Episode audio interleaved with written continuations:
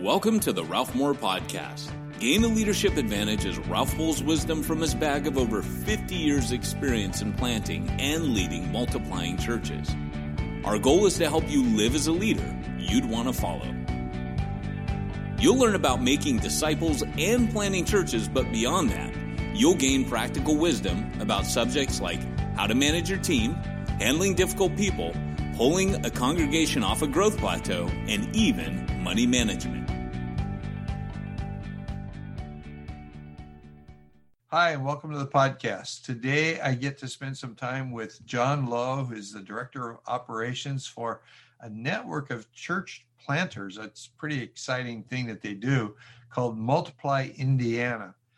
And so, Jon, welcome to the podcast. So glad to have you here.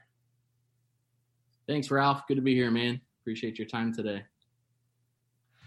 Okay, so let's just talk a little bit. Tell tell me tell me what you're doing and and and why and uh, the big question that I have is I see people, and, and, I think you have to do this in the beginning, where they assemble networks, but it's actually an addition deal. All they're about is adding more more churches or more church planters to their network. They're not actually doing anything. You guys are doing stuff. So, you know, kind of talk me through. Multiply Indiana and what it is that makes you guys so different. Yeah, well, I think, uh, you know, in the beginning, just being honest about it, there was a sense of addition and a sense of recruiting that we were doing. Um, Multiply Indiana really started from the vision of Josh Houston with Mercy Road Church in Carmel, Indiana. Uh, Ethan Fernhaber is a businessman here in Indianapolis and owns 20 different apartment communities. Recently began um, a manufacturing facility where they're going to manufacture both tiny homes and um, uh, modular homes. And so he's just doing so much in the city for uh, the homeless population. Uh, in addition, he's also doing so much in the city for those who were previously incarcerated and giving them great places of employment. Ethan is the president of our board, and really, Multiply Indiana began from Josh and Ethan's dream combined with Justin Davis beginning Hope City Church in Carmel, Indiana, right down the street from Mercy Road Church. So Mercy Road had some beautiful beginnings. God really blessed in what was happening through that one local church. Uh, but then when Justin came into town and wanted to start another church 10 minutes down the road, Josh kind of had, I think, this crossroads opportunity of, you know, are we going to stand isolated as like this is our territory and kind of that competitive mentality that you find in church nature sometimes, or are we going to be more kingdom minded? And what Josh did is he invited Justin Davis in to speak at Mercy Road Church and really had the audacity to say, hey, anybody here at Mercy Road, we want you to know that this is a kingdom minded thing and we believe in church planting, and we encourage you if God's leading you to go 10 minutes down the road and help plant another church, leave Mercy Road and go do what God calls you to do. That was the beginnings of Multiply Indiana through Mercy Road Church. And since then, there was a sense in the early days of recruitment and addition that, that was happening. I think just by nature, we wanted to see high quality leaders be a part of a church planting network that we could really see something great get off the ground. But we're in process even today of really deepening our pipeline, creating a coaching network, creating internal residencies because we know if we want to see 100 churches planted in the next 10 years which right now we're at 18 but if we want to see 100 churches planted in the next 10 years there's no way we're going to be able to do that just by recruiting there's going to have to be a sense of internal residency leadership pipeline from the churches that we have sending our own people to plant more churches to reach 100 churches by the year 2030 that's our dream. Man just this past sunday we had the first inaugural event because we believe churches are a byproduct of disciples being made church, churches, healthy churches, don't get created without disciples being made in the process and seeing disciples become disciple makers. So this past Sunday was our first inaugural event called March for a Million. The whole intent of this March for a Million event was to be a catalyst uh, that would be the spark to see commitments for disciple making made. And we're partnering with Bobby Harrington and those guys at discipleship.org uh, to see this happen. And we didn't know what to plan for. I, I, mean, you know how it goes. Oftentimes, I think we're we're thinking small in our minds, and so we planned for about 200 people to show up downtown Indianapolis on Monument Circle, and we had over a thousand people there uh, Sunday night, ready to commit their lives to making disciples. Wow. And uh, just beautiful to see the power of God moving, the kingdom of God uh, advancing in our city of Indianapolis, but in the city there were 72 churches represented from around our state that are saying we want to see what this is all about. We want to be a part of disciple making and be a part of disciple making in our generation. That's kind of the latest of what's been happening and what god's been up to in our city and we're just we're on cloud nine you know so many great things happening. You know i'm i'm really impressed. I i know ethan and i'm, I'm very impressed by ethan and and he yeah. this this man is a big big thinker and such a slow talker and you know he, he would walk into a room and, and he's not the kind of guy that lights up the room. But man as soon as he opens his mouth it's like you better pay attention to this man. It's pretty scary almost. I mean you know march for a million and and the goal of, of, of a million people that's like that's bigger than anything i've ever engaged. But i want uh, for our listeners to know how long have you guys how, how long has there been something called multiply indiana that would be one question a second question is, what does it take? Because I know there's some pretty high standards for a church to join the network, because I know that's fairly costly thing.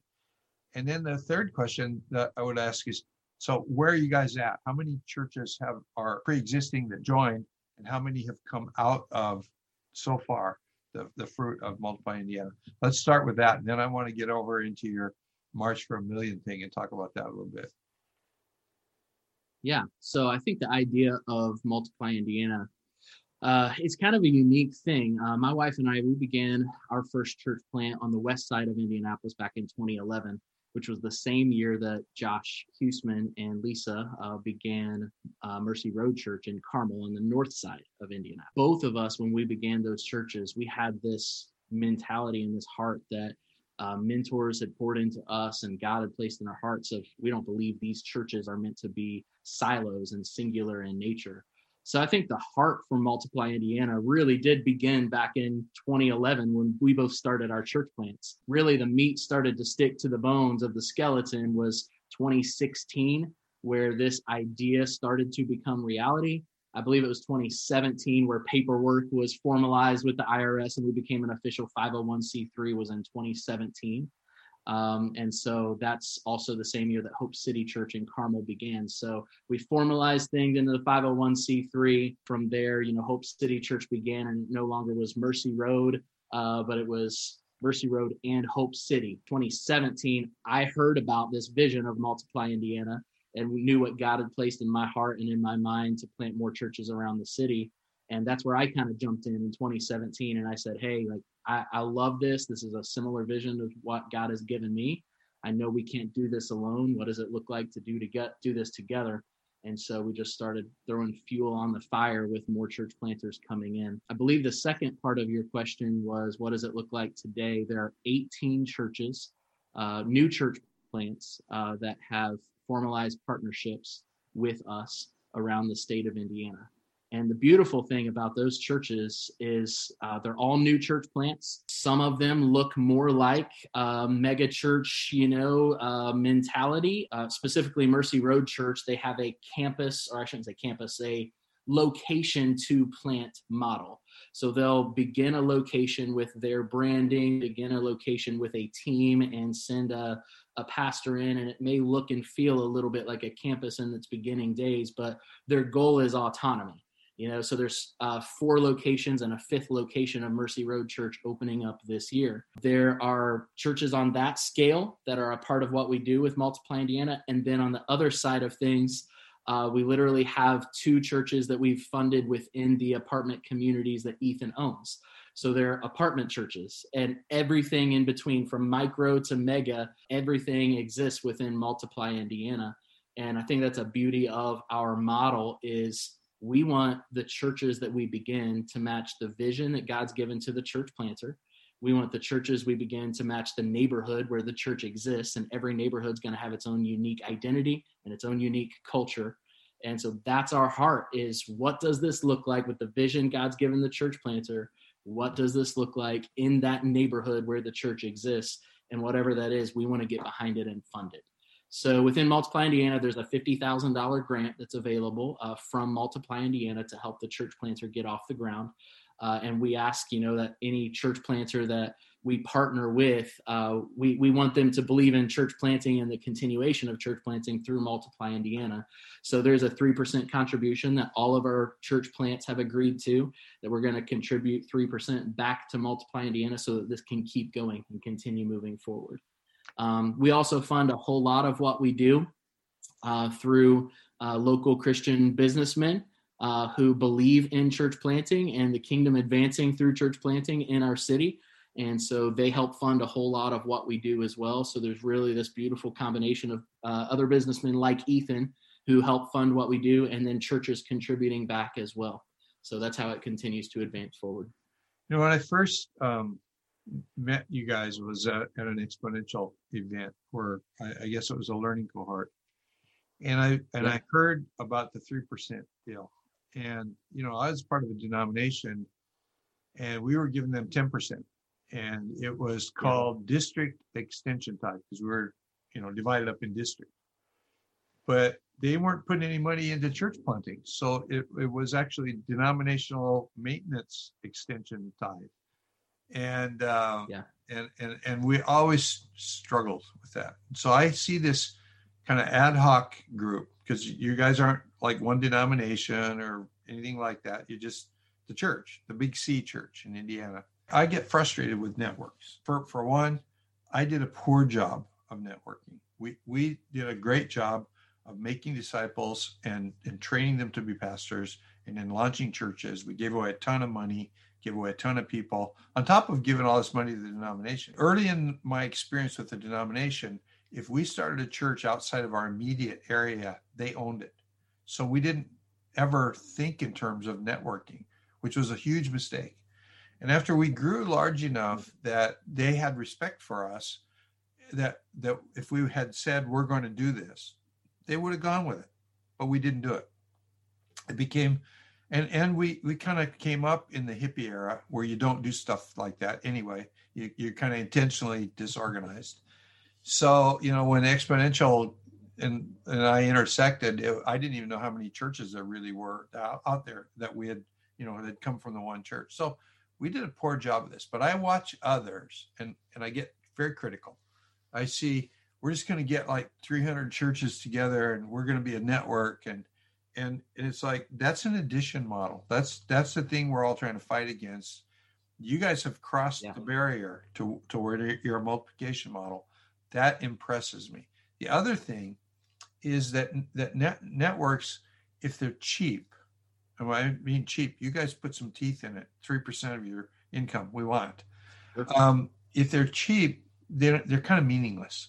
And so, what really impressed me, I sat in a, in a room with a bunch of your guys, and it's like, oh my gosh, these guys are dead serious about it. And then I hear the the, the million, you know, the, the reach a million deal. Uh, it's like, oh my goodness, these they're going to do this. This is this is really real. So I want to kind of shift over in the conversation and, and talk about the March for a Million. And so yeah. so you got you got overwhelmed with a lot of people, overwhelmed with a lot of churches. Now, in talking about addition and, and, and multiplication model, I'm hoping all those 72 churches want to join what you guys because what you're doing is so productive. So I'm not against addition. You got to add if you're going to multiply. You mentioned Bobby Harrington and what they're doing because they're doing great things so what what do you envision as next steps? Now you got all you got i mean you got to be like oh my gosh what the heck are we going to do next? But what what's the game plan look like be, so that there's a sort of a i'm, I'm assuming a unified uh, at least a model we can all deviate from because uh, I, I see models as that. We, we throw the model out there it's prescriptive but then make it work you know do your own thing with it. Yeah uh, w- where where do people go next? I'm I'm a pastor. I just heard about this thing, and so we showed up, and uh, I, yeah, I want to be in. What what do I do? Well, backtracking just a little bit before we move on to that question, I will say one of the things that makes Multiply Indiana unique is we have a straight line commitment with our finances. Every penny donated from a church plant goes back into church planting. And we're pretty straightforward with our Christian businessmen who uh, uh, donate to what we do to advance the kingdom of God forward. That, you know, your funds that are coming in that's going to go to any overhead expenses that we have, uh, any travel that we do, um, any teachers that we bring in and help us accomplish what we're doing to keep us on mission together. Like that's going to come from individual investors. Every penny donated by a church plant goes right back into church planting. That's so 100% cool. of it. So like we've made that commitment from the beginning and we want to keep that commitment in perpetuity until Jesus comes back, you know, that church dollars go back to planting more churches. And if there's overhead expenses, we're going to find another way to fund that. Um, so that that's a piece of our DNA and a piece we want to stay committed to forever. Um, to answer your question, you're, you're absolutely right that that sometimes we grow at a rate that we don't know what to do next.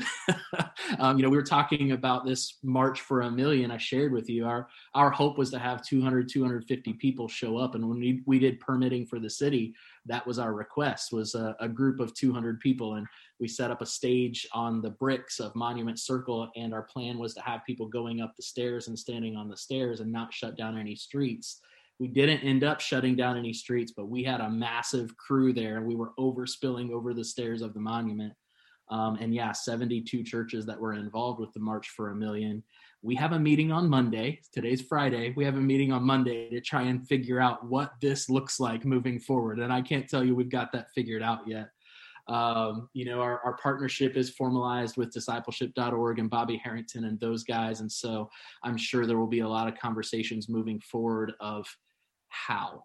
How do we continue to keep unity among ourselves as churches moving forward in this common goal and this common mission to see as many churches planted across our state as we can until Jesus returns to see an impact and a spiritual movement of God that when someone steps off of the airplane or someone drives across the state line that they feel the presence of God in the state of Indiana you know that's a very intangible but real goal that we want to see accomplished is how can we see that happen that there's a difference when people walk across our state line and that the spirit of god is present yeah, yeah we, we don't have it figured out. That that's the best answer i can give you is we went from 18 churches last week to sunday night. Now there are 72 and we're meeting monday to figure out how do we how do we stay connected to those 72 um, we don't know That is really, really cool. You know, one of the things that that I would be hoping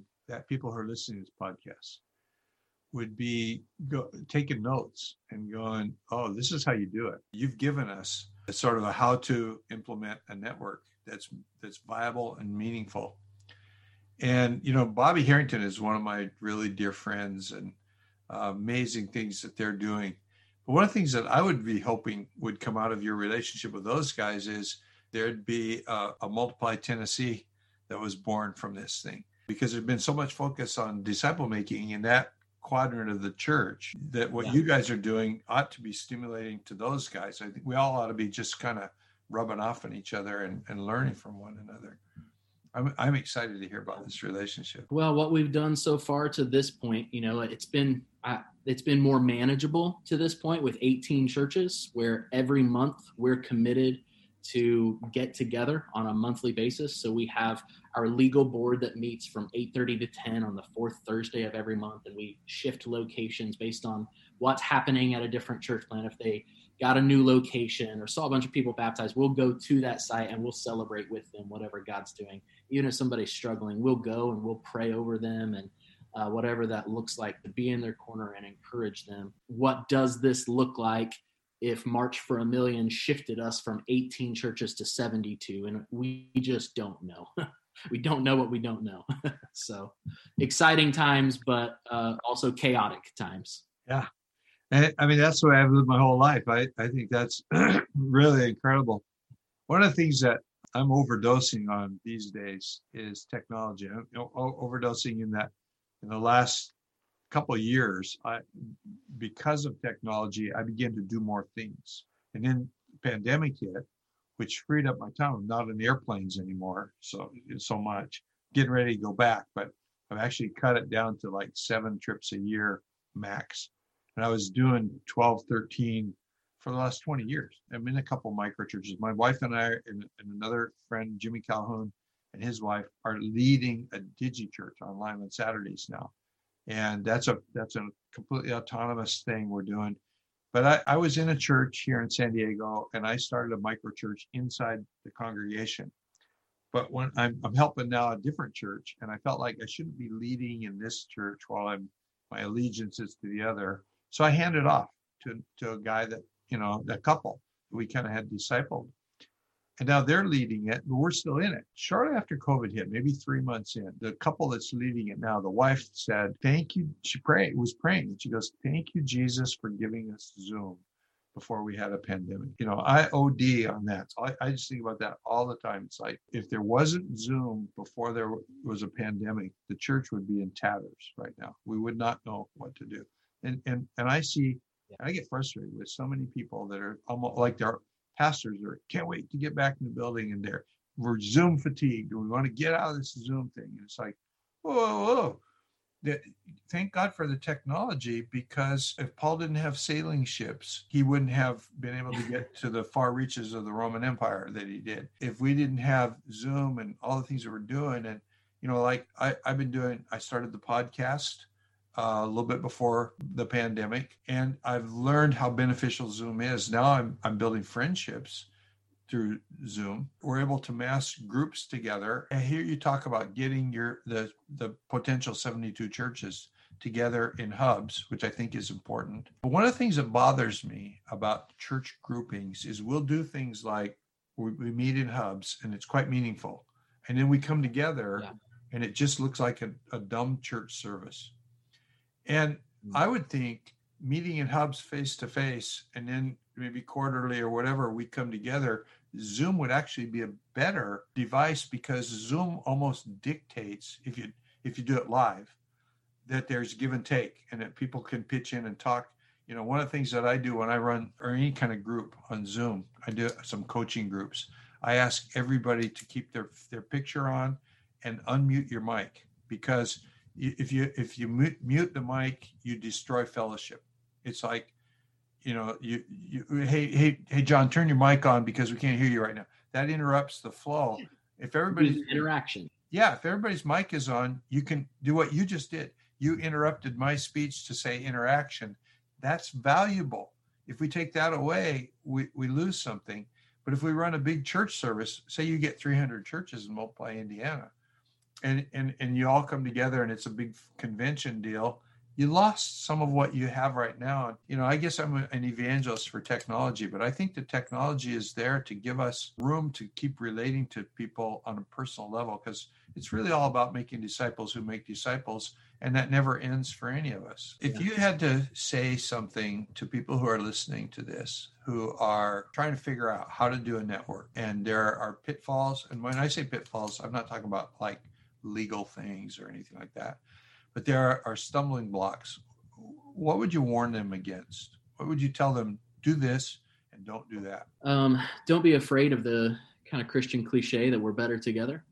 You know, I, I think that that is a beautiful thing that the gospel binds us together and understanding the power of being on the same team and the the power of that whether you're talking about reaching your city or about reaching your state or region or whatever that looks like for you in your context that is i think at its very core the essence of multiply indiana as the gospel binds us together. And that creates relationships and it creates mission. We are on mission together. Even if your church looks different than my church uh, this micro church expression here this mega church expression here whatever that may look like we're on mission together and the gospel binds us together there's a reason that Christian cliche exists and that it's said so often is because there's a lot of truth to it. We are better together. And so don't be afraid of jumping in on mission together with the guy down the street. I'm assuming that there are people who are formulating networks or thinking about it out there and that they would probably like to talk to you a little bit further. Is there a way, you know, I know that we can go to uh, multiplyindiana.com, right? And then is there a way that they could contact you directly, an email that you'd be willing to put out? Yeah, that's no problem at all. It's Jon, J O N L, at multiplyindiana.com. Well, I just want to say thanks for doing this and uh, thanks for what you guys are doing as a, as a model for the rest of us to look at and learn from and, and follow. Thanks for taking time to be on the podcast. If you enjoyed today's podcast, be sure to subscribe and check his blog at ralphmoore.net.